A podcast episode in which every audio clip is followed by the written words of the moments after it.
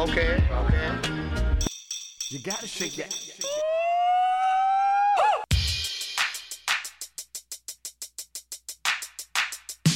My radio, radio.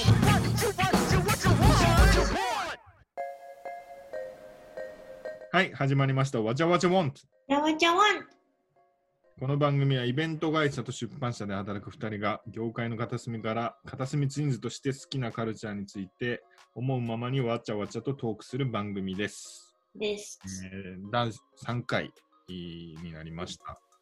えっ、と、はい今回はですね、えーちょっと聞こえの感じがちょっといつもと違うと思うんですけど、あの、うんコロナ対策の、えーソーシャルディスタンシングということで、コロナ禍ですからね。コロナ禍ね、コロナ禍の収録なんで、えっ、と、ズームで使ってやってみようということで、えーやってます。あれですか？んあのー遠隔、リモートですよね、多分今。あの、仕事とか。基本リモートなんですけど、やっぱどうしてもこうそ外の人と打ち合わせ行かないしないといけないときやっぱ出てますよね。あまだありますか？うんうん、今日も出てました。2週間ぐらい、ひ仕事で人と会ってないですね。ええ完全に家っていう。完全に家？うん。まあ、やるとしたら、そう、その、ビデオ会議ぐらいで。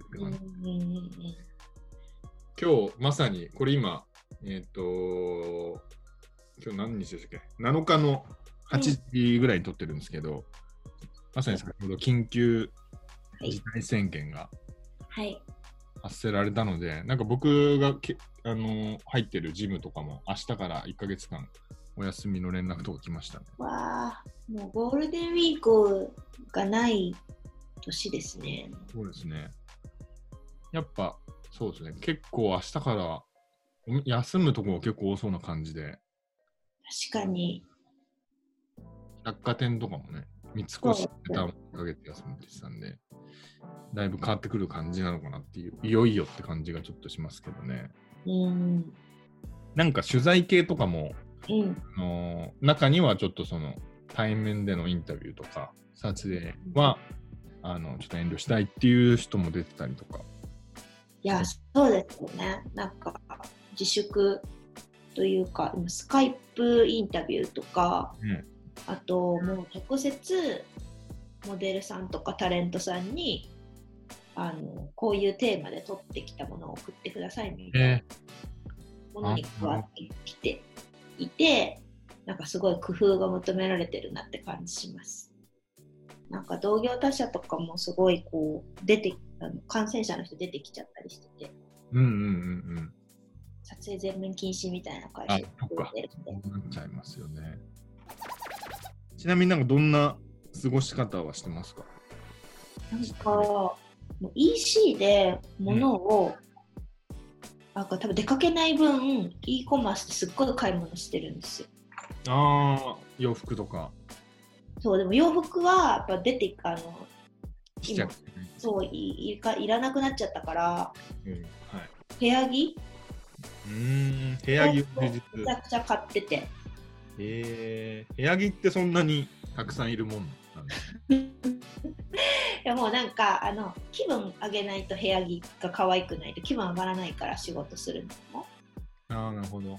仕事の時の部屋着っていうか、そうあーその外向きの服は着ないんですそう部屋をあの外向きの服あんま快適じゃないからよね。可愛く快適に過ごすをこう追求したくなるっていううん。なるほどね。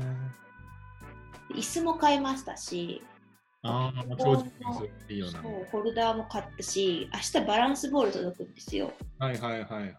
運動ね。僕もあれですね、なんかトレーニングキット買いましたね。あの、弓矢みたいな形したやつなんですけど、買いましたね。弓矢？どこ鍛えるやつ？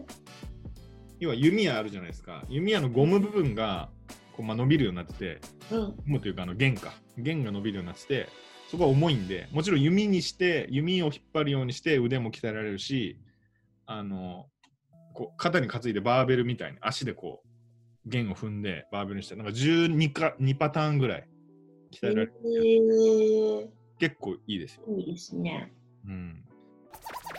まあ、映画も新作がないんで、うん。ないんですけど、やってるんですけど、なかなか見に行けないんで、あの見てなかった、こう、ちりつも的な映画とか、あ今見る。あ、そうですよね。うん僕、あの、DVD をなんかとりあえず買うっていうの結構あるんで、あの、未開封の DVD とか結構あるんですよ。映画。うんうんうん。そういうの見たりしてますね。積んどくみたいな。積ん僕、つん積んけん？え？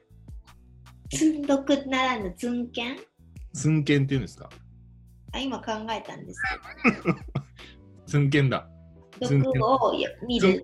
まあ、まあいいか。まあね、そんな感じですかね。えー映画で見る時間結構できたなって思いますね、最近。ああ、そうですか。なんかありました？最近いろいろ見てるんですけど、あれ見ました？ハッピーデスデイってやつ。?P ですで。見ました？いや、知らないです。何ですか？有村昆さんっているじゃないですか。映画評論家の方ですよね。はいはいはい。はいアフのラジオで有村昆さんがなんかめちゃくちゃ激推ししていて、で、ハッピーバースデー、あ、じゃあハッピーデスデイとハッピーデスデイ to you っていう、まあ、2に当たるものが、えーと同時に公開されたんですけど、半年ぐ半年前ぐらいに映画公開もされていて、うんで、まあ、それちょっと気にはなってたんですけど、まあ、こう、家で見る映画に行く感じではないかなと思って、そしたら Amazon プライムに出てきたんで、うん。洋画ですよね。洋画ですってあのタイムリープものです。ああ、なるほど。そうなんです。なんか主人公がずっと殺され続けるっていう。ああ、そういうのってたまにありますよね。え、それ戻ってまた殺されるっていう？そう、あの、殺されたって瞬間、はって目が覚めて、うん夢だったっていうのを繰り返すんですけど、何回も繰り返していると、ここで襲われるなとか分かるから、どんどん賢くなっていくんですよ。はいはいはい。それをずっと繰り返していくやつなんですけど、だからすごいまあ、ライトに見れて面白くて、ねえ、面白そうですね。で、なんか、2-2U で、そのなんかこう理由とかわかるんですけど、なんでこうタイムリープしていたか。すごいよくできてて、あとなんか、こういう感じ楽しいなって思ったのが、こう古き良き80年代、90年代もののなんかこう学園ものとか、なんかそういう、あの、映画？はい。なんか大作でもないし、なんかこう、インディーでもない、その間にあるなんかこう、学園ものの楽しい娯楽ドラマみたいなのって80年、90年でいっぱいあったと思うんですけど、はい。なんかその感じが懐かしくて楽しい、学園ものなんだ。そうーん。うなんです。なるほど。あでもあの、健太鈴木さん好きだと思います。そうね、僕はあの、それ系で言うと、まあ、有名なのが、あのー、All You Need Is Kill？あの、トム・クルーズ、ま、まさに本当一緒だと思うんですけど、あの、なん戦場で毎回死ぬんで、その、だんだんその覚えてって、その、かだんだんかわして、あの死ぬポイントをどんどんかわしてっていうようなやつで、とか、あと、ミッション8ミニッツっていうあの列車の爆破。に乗り合わせた人が、要はその8分間でしかみを繰り返してて、でもその8分間以内に爆あの見つけられないと爆発するっていうのがずっと繰り返して、だんだん犯人を探すっていうやつとか、なんか絶対、そういう系面白いですよね。面白い。うん、あ見てみよう。僕見たのは、Don't Worry っていうやつで、僕、フォアンキン・フェニックス大好きなんですけど、そのジョーカー。でもなんかうっかり、これ去年、2019年5月ぐらいにやってたのを公開してたのなんか見逃してて、うーとりあえず DVD だけ買ってたんで、それを、あれ、それって、あの、主人公がアーティストかなんかのやつですっけ？そうですね、あの、主人公が車椅子の風刺漫画家で、そうだ。ジョン・キャラハンっていう人なんですけど、実際の。ですよね。その自伝になってて、あのーまあ内容的にはそのまあ、その車椅子になる過程だったり、そのアルコール依存症で、まあ、交通事故に遭ってとか、まあ、結構いろいろこう、まあ、どん底というか、人生いろいろこう、後悔したりとか、人を恨んだりみたいなところで、こう、人生のどん底にいる主人公が、まあ、どうやってその前向きになるかみたいなところの話で、まあ、すごい面白かったですね。なんかそれだけ聞くと、なんかすごいピュアな物語に見えるんですけど、あの本当の実際の人もまあ風刺漫画家だけあって、結構ブラックユーモア的な部分もすごい映画にあって、すごい、うん、面白かったですね。あのルーリー・マーラ奥さんとかも出てて、まあ、むちゃくちゃ可愛らしいんですけどサントの映画でしたっけね、それ。ガス・バンサントですね。ジャック・ブラックとかも出てて、やっと見れて、うん、よかったですね。あで映画にちなんだ話していいですか？あの4月18日まで延期になっちゃったんですけどウェイバーの T シャツ店大 T シャツ店っていう、はい。えっと、映画関係の T シャツが結構出えてるけど、それがこう半年に1回とか一気にその彼が買い集めてきた古着の T シャツを大放出するポップアップみたいなのが出てるんですけどはい。私こう渋谷パルコで4月頭からやる予定だったんですけどこの状況であの18日まで延期になってしまっててうん。で今インスタグラムで、まあ、どういう T シャツ出るかみたいなのをあのアップされてるんですけど、まあすごいですねなんかこうあのブルース・ウェーバーがとあの撮ったリバー・フェニックスの T シャツとか結構レアかなりレアアイテムなんですけどもうめちゃくちゃかっこいいしまあでも多分買える金額じゃなくてうん。こう、ヴィンテージみたい多分100万とかそれ以上するんじゃないかなっていう。な。うんうん。そう、1000円から100万まで T シャツが売ってるっていう。うんうんうん。で、あともうパルプフィクションの90年代の T シャツとか、良さそうな感じ。キッズのラリー・クラークのキッズの T シャツとか、ガスパーサントのエレファントの T シャツとか。ああ、まさに。実際買おうと思えば買えるやつもあるんですか？売ってた、あでも展示なんですよね。そう1000円から 100, 100万まであ、でも売ってる。売ってるんです、全部。それは確かに見てみたい。そのブルース・ウェーバーのあのリバー・フェニックスのシャツが結構目玉だと思うんだけど、うん。昔こう、レッツ・ゲット・ロストっていう、あの、チェット・ベイカーの、えっ、と、をフィーチャーした映画があるんですけど、そのブルース・ウェーバーが撮った写真の T シャツがめちゃくちゃ、あの、有名で、うん。めちゃくちゃかっこいいんですけど、それは出てないです。それは出てないんですね。なるほど。それはななさそうです。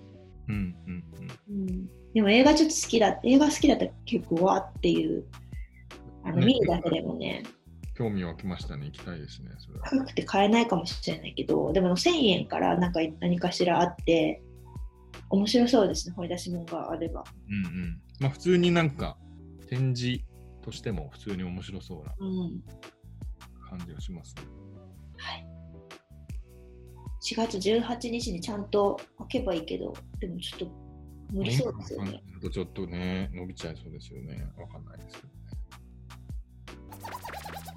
とっくりさんっていう人がいて、ああはいはい、この前アルバムが出て、レボリューションっていうアルバムが出て、あのー僕もあの、もともとサウンドクラウドで、うん手紙っていうやつが結構バズった時に聞いて、まあその後も、あの、ポッドキャストにクライシスレディオってやつとか聞いたりとか、ちょいちょい気になってたんですけど、なかなか音源が、まあ、たまに出してたんですけど、うんじゃなくて今回はやっとアルバムが出るっていう感じで、あの、聞いて、豆腐ビーツプロデュースしてる曲もあったりとか、うん僕のおすすめ的には、あの、ニコラスっていう曲とモリシットっていう曲が結構好きなんですけど、ニコラスは、あの、ニコラス・ケイジが描かれてる絵を買ったっていうテーマを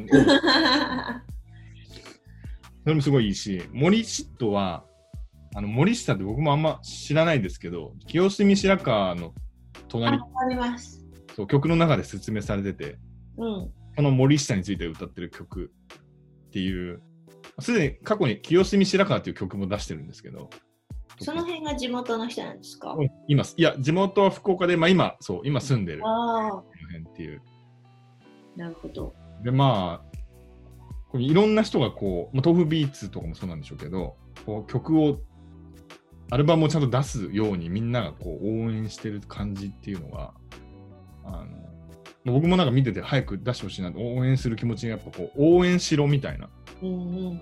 ある人で、まあそういう人って確かに今人気になりやすいよなっていう、うんうん。これはどんだけ大きくなるのが楽しみだなっていう。音楽トピックでいうと、この前ニュースで見たんですけど、今回のコロナで、はい。Spotify の再生回数が意外と伸びてないみたいな、むしろ減えってるー、そうなんだ。まあ、なんかその前提としてはトップ200の聴取聞かれ方が、上がってるらしくて、うん。まあ、全体が下がってるかどうかちょっとデータははっきりしてないんですけど、なんか結構伸びるのかなと思ったら下がってたみたいな話で、特にそのイタリア、うん。うんコロナの被害がイタリアで顕著に下がってるらしくて、うんうん。まあ、そのなんでかっていうのは、まあ、いろんな人が言ってたりとか、でもあの別に答えがあるわけじゃないんですけど、あのまあ人と集まんないからなのか、意外と家にいると、てかまあこういう状況だから、その最新の200トップ、新しい曲聴くより、なんか昔の懐かしい曲からトップ200は下がってたりなのかとか、まあ、いろんな説明があって、確かにでも自分のことを考えても、Spotify 聞くときって外を歩いてる時の方が多いかもとかちょっと思って、まあ、この前あの PV あですか、AirPods の。うん。なんか家の中より外の方が効くかもなっていうのはあって、ちょっと面白いなと思ったんですけどね。えー、家の中では Spotify では聞かないんですか？あんまり聞かないですね。なんかその、ラジオを聞くか、あと、まあ CD がうんある、なんか家にあるときはせっかくだから CD 聞こうみたいな感じがちょっとあったりしうん。ますね。聞きます ?Spotify 家で。聞きます、聞きます。外と中だったらどっち聞くと思います？家です。あ、あんまり逆に外で聞かないとか。うん。ええそういう外でも聞きますけど、家家の方がなんか聞く。聞きますね。うーん。かけっぱにしてますから。ああ、じゃあそういう、そういう人もいるんだな。うん。まあでも仕事してるときとかね、確かに CD とかなんか聞くのかな。うん、だからもしかしたら本当になんか最新曲を聴くモードじゃないっていう方が近いのかもしれないですけどね。うん。なるほど。でもなんかこんな状況下だけど、なんかリリースはされてるんですかね、なんかその。リリースはされてますね。そうなんだ。うん。ただまあ、プロモーションとかがどうなってるのかなとはちょっと思いますけどね。あんまりされてなかったりするのかもしれないですけどね。ねライブがないからね、なかなかそうですよ新ね。曲をニュースにするときになかなかいろいろ大変だったりするのかなと伝えるときに。確かうん。でもなんかちょいちょいインスタとかであのライブやってくれる人とかに。うん。結構たまに見て、なんか夜中寝る前にそういうの見たりすると結構すごいリラックスして眠れたりして、すごいなんか、まあそれはそれでなんかいいいいなと思ったりとか、まあ、最近あのコラボみたいなのも結構やってますよね。あの、コラボ？こっちの弦、ああ、やってましたね。うん、あの歌、いい歌でしたね。そうですね。渡辺直美とかね、あ、やってあれですか？あの、コラボして。下ネタのやつですか？いや、星野源のやつに渡辺直美あをして、ね、その動画をいろんな人がやってましたよね。あと、あの折り紙？プロダクション、うん。カンサノとか、アバナパとかいる。それが折り紙プロダクションズは、音源のデータを要は無無償で全部開示して、うんうん。トラックもそうだし、ボーカルもそうだし、あとパラデータっていうそのそれぞれの素材、ドラムノートとかっていうのをミュージシャンに開放して、その上で歌ってもらったりとか、その音音を使って作曲するっていうのをあのやって、その収益を別に取らないっていうのをやってて、えー、すごい。すごい面白かった。面白いっていうか、うんいい試み。うんうん。うんはい。というわけで、今回もそろそろ終わりの時間となります。なお、ポッドキャストで話題が出たカルチャーについては、ノートで動画リンクなどのフォローをしてますので、そぜひそちらもご覧ください。ポッドキャストのプロフィール欄にノートのリンクを貼ってます。まあ今回、初のズーム収録だったんですけど、やってみてどうですか？対面の方が盛り上がるな。あ、実際合ってる方が。あ、これ盛り上がんなかったってこと？いつもより。まあ、ちょっとね、確かに。でなんかね、まったりしちゃうんですよ。やっぱ家だからかな。それはある緊張感がそう。もうそう感じた？なんとなく、なんかこう話のテンポがうんまったりだと思う、うんいつもより。それ多分リラックスしてるからだと思うんですよね。はいはい、あとちなみにいつもあの貸し会議室借りてうん。時間制限ある中やってるからなんかそのちゃんとそこで収めなきゃみたいな緊張感もあるあるじゃあったりもする、あ確かに、それもある。うん、まあでもまあできなくはないなっていうぐらいの感じはありそうですね。これも、これいつまでこのスタイルなのかわかんないですけど、これでいきたいかなと思います。それでは、次回もよろしくお願いします。お願いします。